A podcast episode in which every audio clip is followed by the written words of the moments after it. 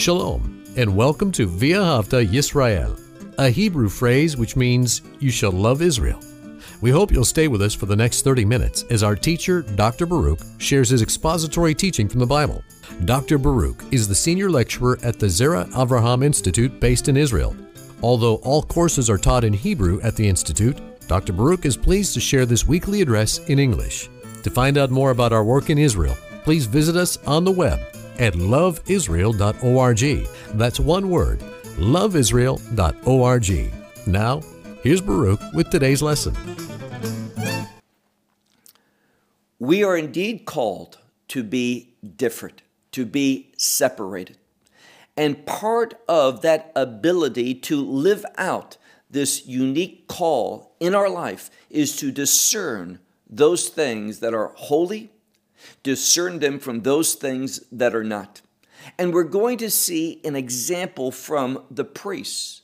They are called to live in a unique way, in a distinct way, and we can learn from this passage insight, wisdom, principles that we need to apply to our life so that we are indeed those who reflect and bear witness to the holiness and the glory and the righteousness of the kingdom of God. Take out your Bible and look with me to the book of Leviticus and chapter 22. The book of Leviticus and chapter 22. Now, here we're going to see that all of these instructions they are given to the priests. And these priests are supposed to be instruments of God for mediating holiness to the people. And as I've said so many times, there is a strong relationship between that concept of holiness. You see, for most people, that is a very abstract term. And we, we usually think of holiness in regard to our perspective. This is not right. We need to think of holiness from God's perspective. We don't have that perspective naturally. That perspective comes through the leadership of the Holy Spirit through the studying of the Word of God.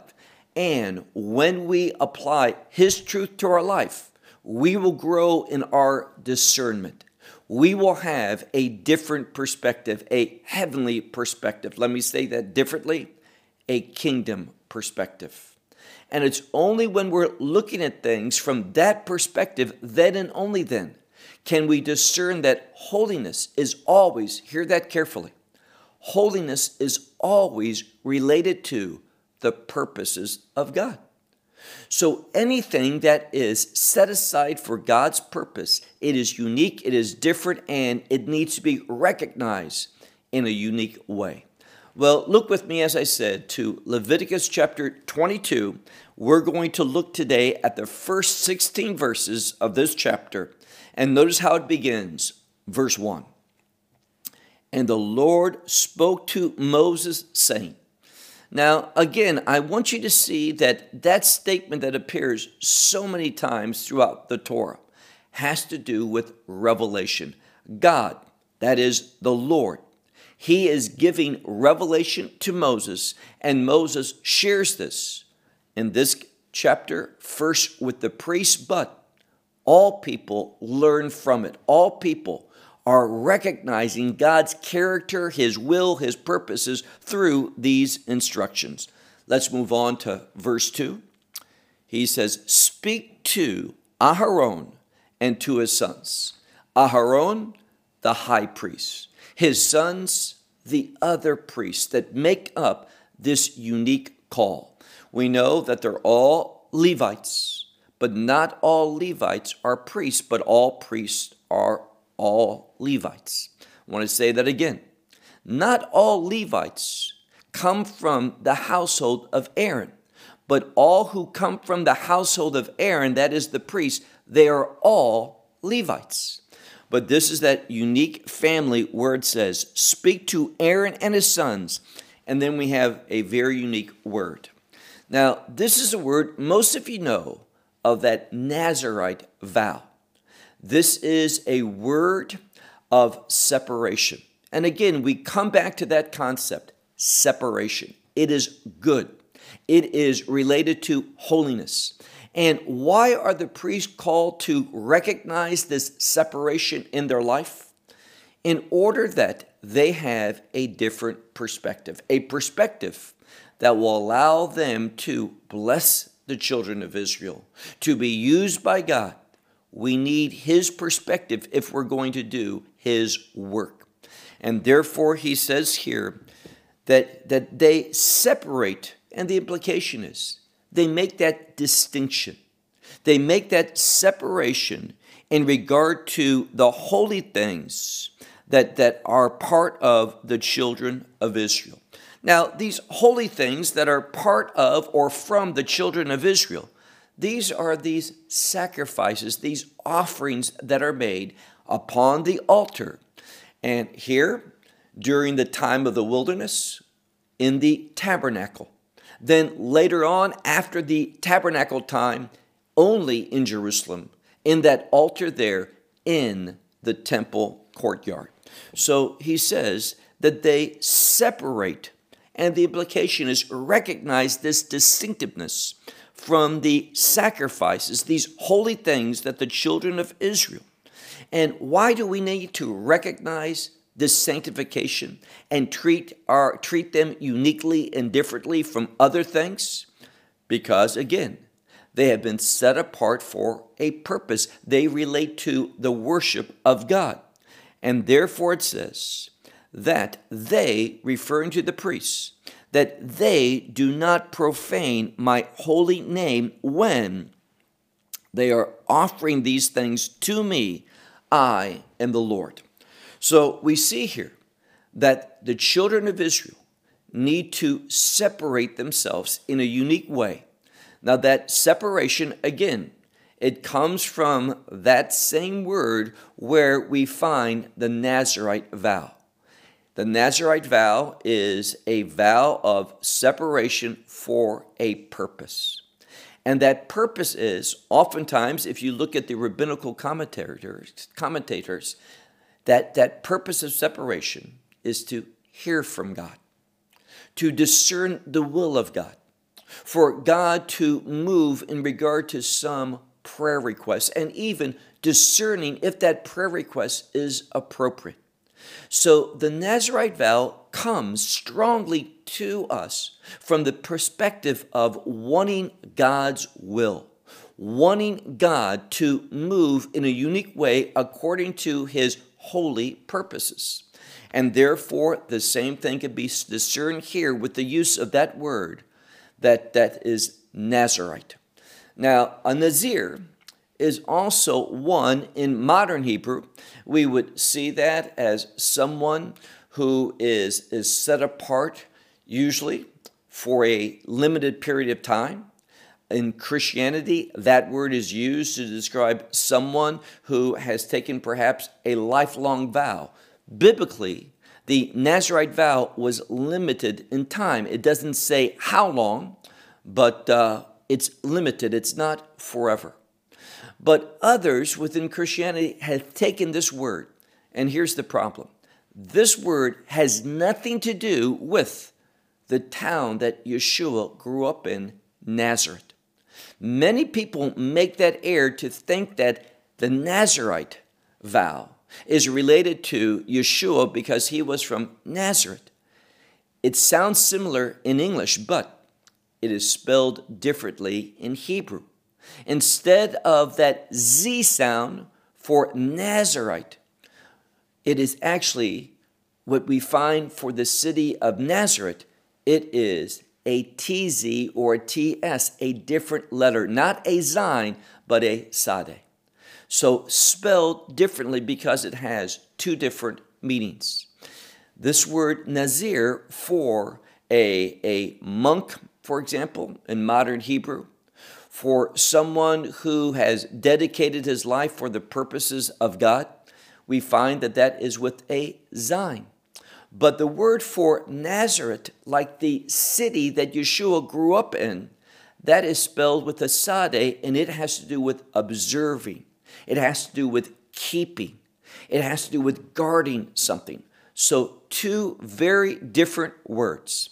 We need to remember that. So he says, they shall separate, and the implication is they shall be separated or separate themselves from the holy things of the children of Israel, that is, the offerings. Why? That if they're not recognizing these things as set apart for a specific purpose, what do they do? They profane the name, my holy name, which they are set apart unto me. I am the Lord. Verse 3 Say unto them throughout all their generations. Now, the word all is not there, but it's implied. Say unto them throughout their generations, and the implication is all their generations, that every man which comes near from your seed, meaning from the family of Aaron, from your offspring, to the holy things which the children of Israel are offering up to the Lord.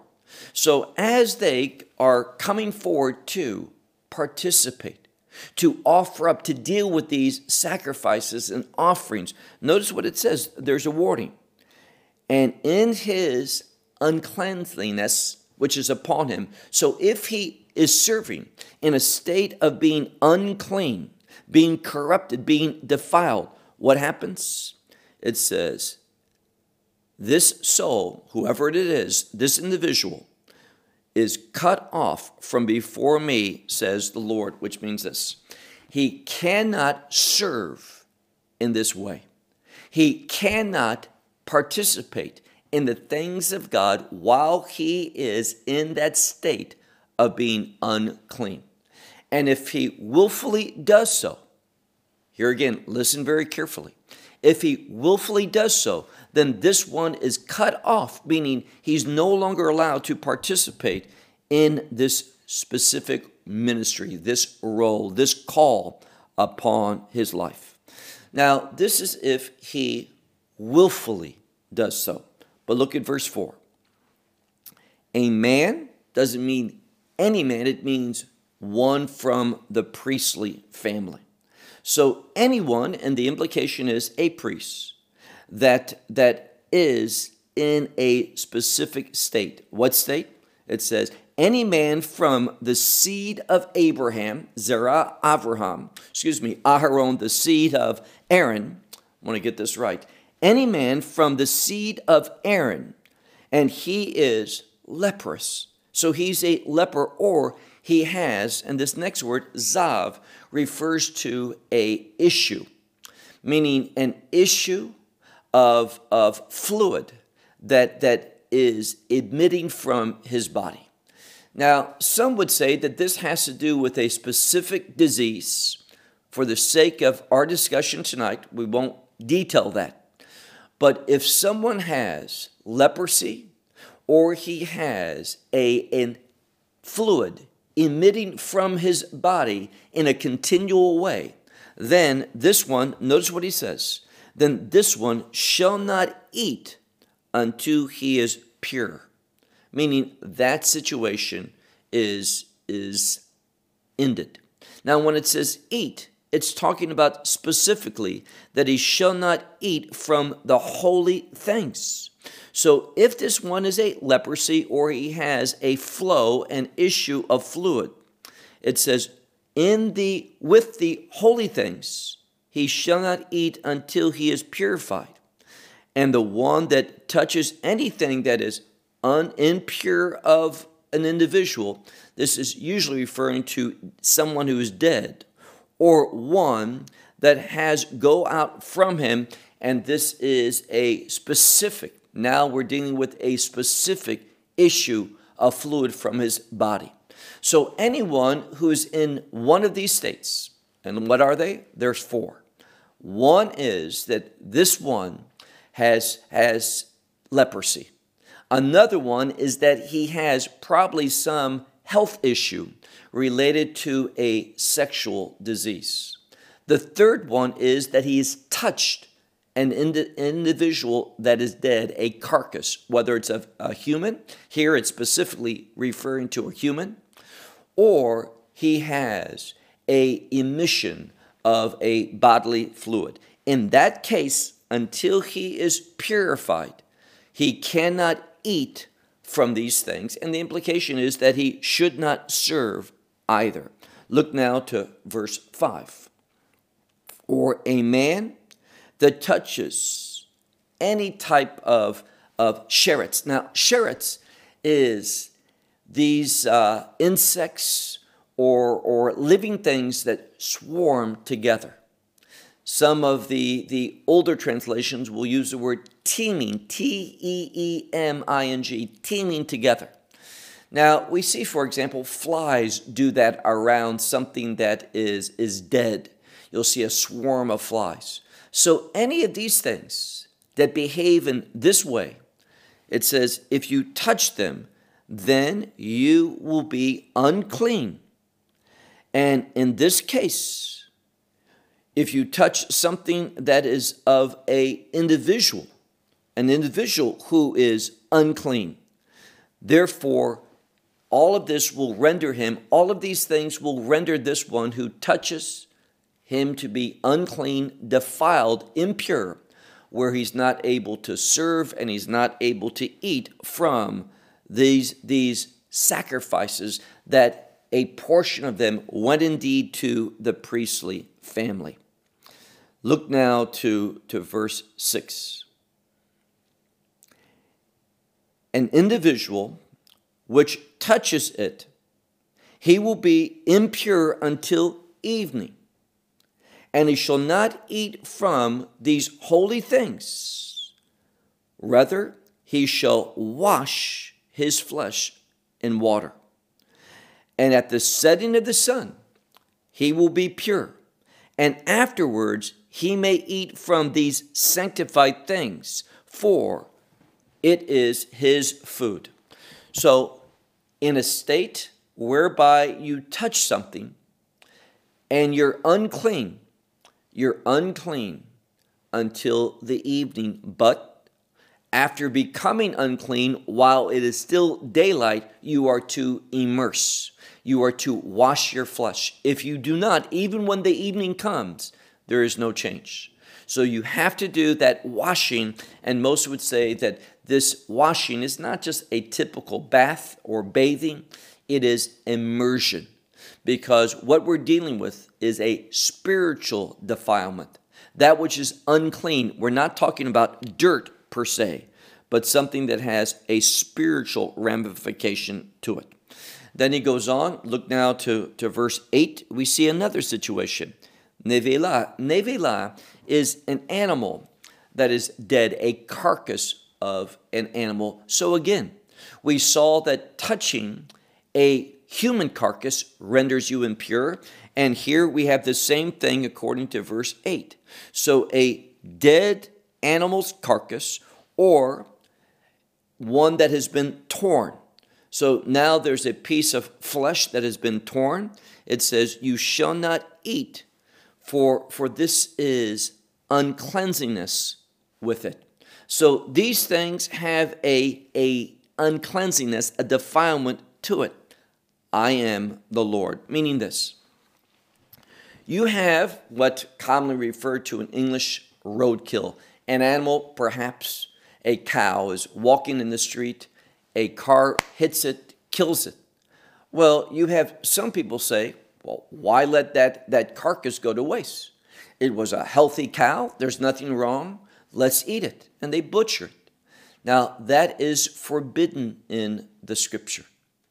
One of the reasons for that is the animal did not die in the proper way a living animal that was butchered according to the scriptural parameters for butchering an animal. Therefore, we're not allowed to eat that. And what it's saying here, if you do, you are violating the Lord's command. Now, this violation of eating it would be for anyone. Here specifically, we're talking about this being applied to priests. And why do we submit to it? Look at the end of verse 8. Ani Hashem. I am the Lord. God determines that. He sets the rules. What should we do? Well, look now at verse 9. He says, They shall keep, who's this? We're speaking, the subject would be the priest, the descendants of Aharon, his sons, his family, and of course, himself. They shall keep my judgments. And in doing so, they will not lift up upon himself, meaning that individual priest won't place upon himself a sin. So when you violate these things, these things are indeed a sin. And what does sin bring about in our life ultimately? And sometimes a sin can bring about a divine punishment. And here it says, and they die. So follow my judgments so that you will not bring upon oneself a sin and they die in it. Why? Because they have, or here, they have profaned it. They have profaned him, meaning they have profaned the name of the Lord as we saw earlier. And then we see, I am the Lord who sanctifies them. Sanctification is related to this word holiness, and it's connected to the purpose of God. So, whenever one does anything that is not connected to the purpose of God, it is going to defile them. It is going to cause them, and here's a big takeaway not to be used by God. It is going to bring about a separation. There's a good separation when we separate our things from that which is unclean, impure, defiled. When we separate ourselves from those things, it increases our ability to hear from God, to find the anointing of the Spirit, to have that discernment. But when we violate these things, it will cause us difficulty in perceiving things from the perspective of God and even from hearing from God Himself. So, what are we called to do? Look carefully again at verse 9. They shall keep my judgments. And this is a, a prayer that we should make daily. God, help me to keep your judgments. Now, let me go off on a brief tangent because frequently I'm criticized for emphasizing the commandments of God. Now, people say, You're not under the law. I agree with that. We're not under the law. What does that mean? That the law is no longer a, a instrument of punishment for us. We've already, because of what Messiah has done on the cross, we have already been punished. So the law is not any longer a instrument of death and curse for the believer. But does that mean forget the law, ignore the law, that the law has no longer any relevance? I strongly push back against such a philosophy, such a, a way of interpreting the scripture. It is false we need to utilize all of Scripture, including the commandments of God. And let me just give you a personal testimony, and that is this. When you value the commandments of God, what commandments?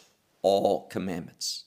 Those that are in the Torah, the first five books, those that we see in prophecy, those that we see in the poetic books, those that we see in the new covenant. All of them. And let me tell you, it is wrong to emphasize one portion of Scripture above another.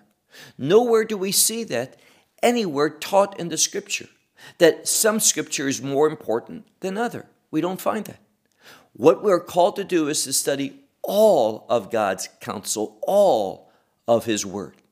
And under the leadership of the Holy Spirit, apply that truth to our life. And we will never regret doing that all of God's Word has great relevance for us. And we learn more about Him when we study His Word. So look again what He says, verse 9 Keep my judgments.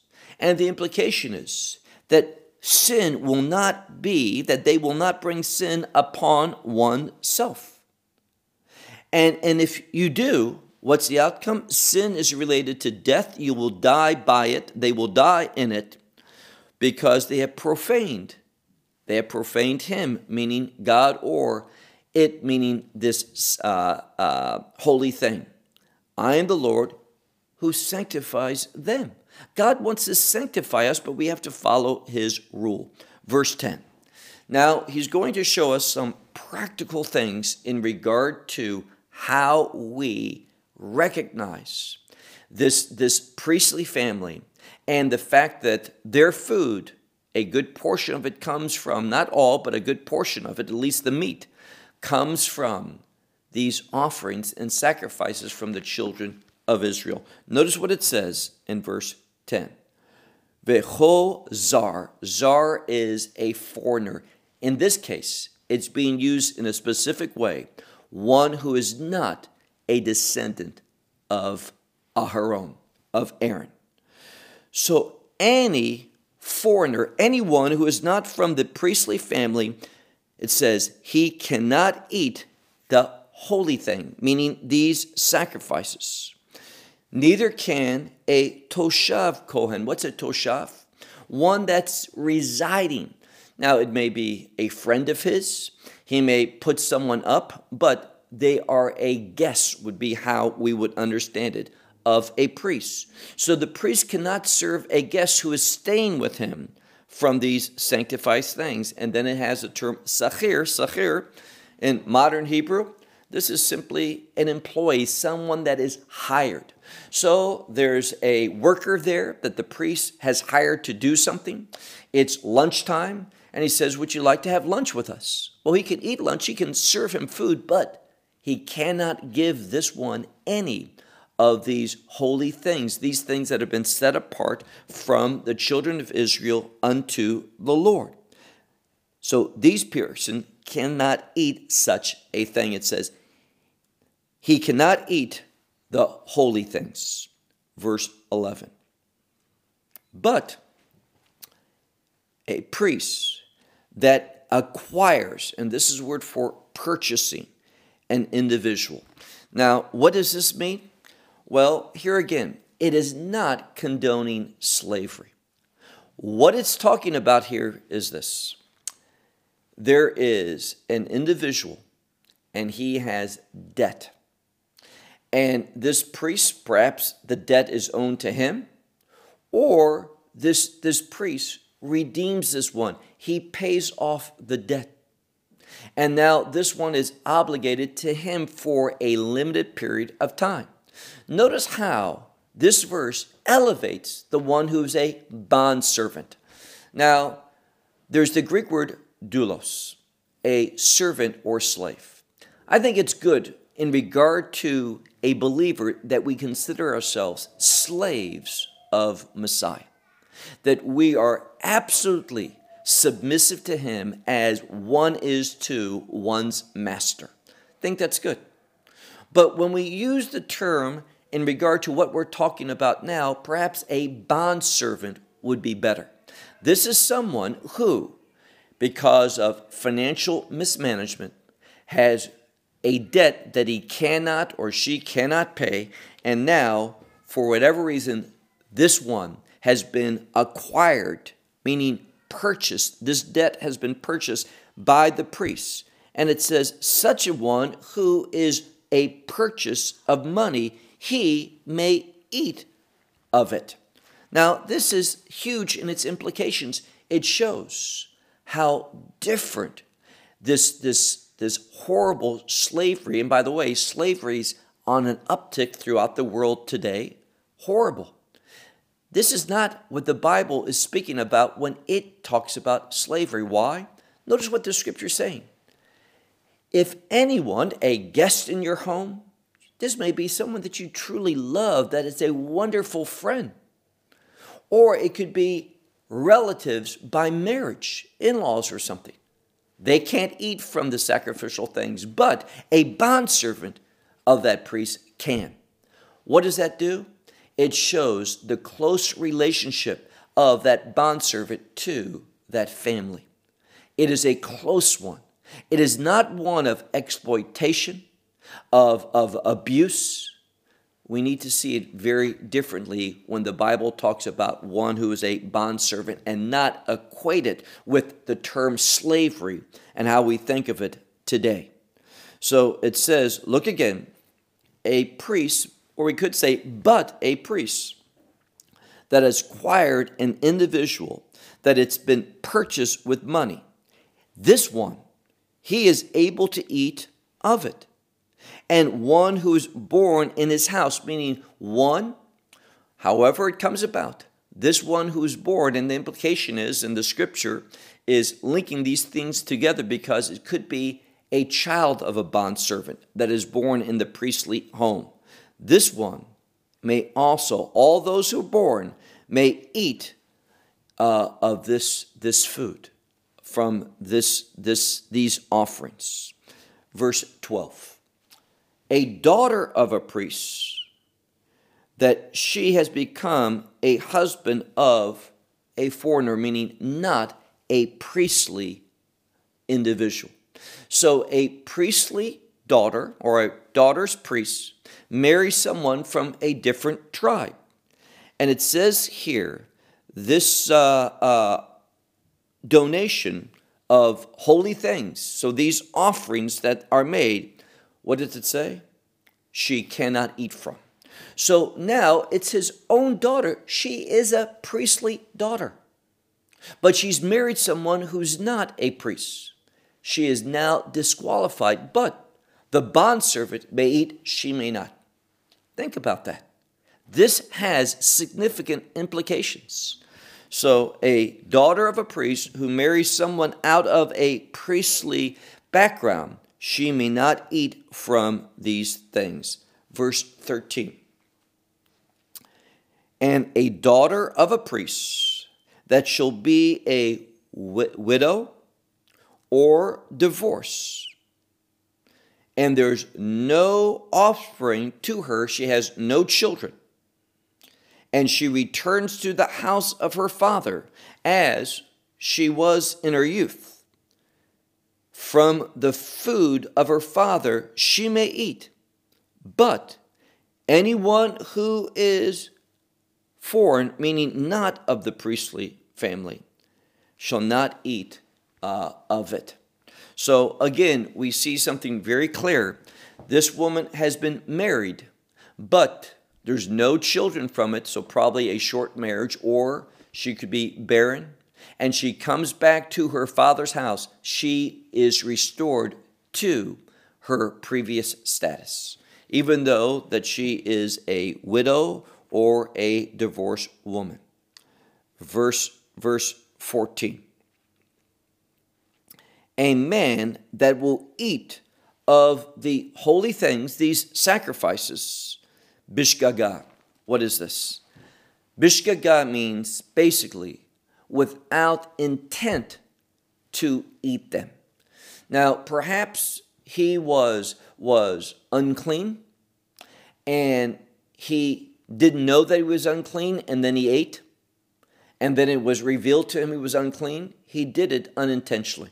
There was no intent to violate the instructions of God or he was unclean, he knew that, and he ate something, but he did not know that this meat was sacrificial base, coming from the offerings of the children of Israel.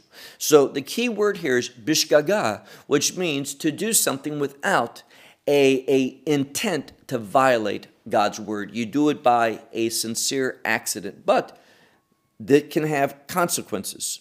Look at verse 14 again a man that will eat of these holy things, and he does so by accident, bishgaga. What should he do? Well, he has to add 20%, meaning a fifth part, unto it, and give it to the priests, this, this holy thing. So, what does he do? Well, let's say the piece of meat that he eats of has a value of, let's say, 10 shekels. He has to then give 12 shekels. He cannot continue eat once he knows this. Now, if he's already consumed it, what's done is done. But, but if he takes a bite and someone says, This is holy meat, this is meat that the children of Israel offered up. You're in the state of impurity, you can't eat. He must stop, desist immediately, and whatever the full value is of that piece of meat, he has to add 20%. So in this case, two shekels, if the value is 10, 12 shekels he needs to give to a priest for making amends of this accident that he has committed. And what's the overall perspective? Look at verse 15. That they will not profane my holy things, the holy things of the children of Israel. So they will not profane the holy things of the children of Israel, which they lift up, meaning offer, but they lift up unto the Lord. Now, the reason why it has lift up, the word for a donation is truma, which comes from this same root to lift up. And what it means here, the reason why it's lifting up is because it's being taken from a common purpose to a holy purpose. And it shows something. When we are committed to God, it has an elevation to it. I mentioned not too long in a, a message that I gave, or will appear in a few months. Actually, I'm ahead in next year from Luke chapter 10. And in Luke chapter 10, Yeshua is sending out 70 other, and they are being sent forth as apostles to serve him into the cities of Israel, specifically in this case, in the Galilee area, at least initially. And he sends them out two by two, and what's interesting is that they go up. That's literally what it says. Now, they're not going up to Jerusalem. What it's speaking about is an upward call. And what this is talking about is how, when we participate and obey and give unto Lord, it has an elevating effect. Well, let's deal with the last verse. We saw here in verse 15 that the objective is not to defile, to profane the holy things of the children of Israel. And it says here, look at verse 16. The implication is that they won't have to bear these violations and be guilty of an iniquity when they eat their holy things, these sacrificial things. So we don't want them to have to bear the iniquity of their guilt in doing that. So follow what he's saying is follow these things. Why? For I am the Lord that, that sanctifies them. Now, let me conclude by saying this. What the scripture is wanting is for us to recognize that which is holy and not to violate. It is to teach us to have discernment and have a spiritual sensitivity to those things that have a holy purpose. What's a holy purpose? Those things that are related to God's will. We need to recognize that and not violate. Why? Violations affect the name of God. They bring prof- a, a profaneness, a corruption, a defilement to the name of God when his statutes, his rules are violated. And over and over, what we see is this that the reason for doing these things is for one purpose alone I am the Lord that sanctifies them. God wants to work in your life and my life in a sanctifying way, just like He worked in the priestly life to sanctify them for service.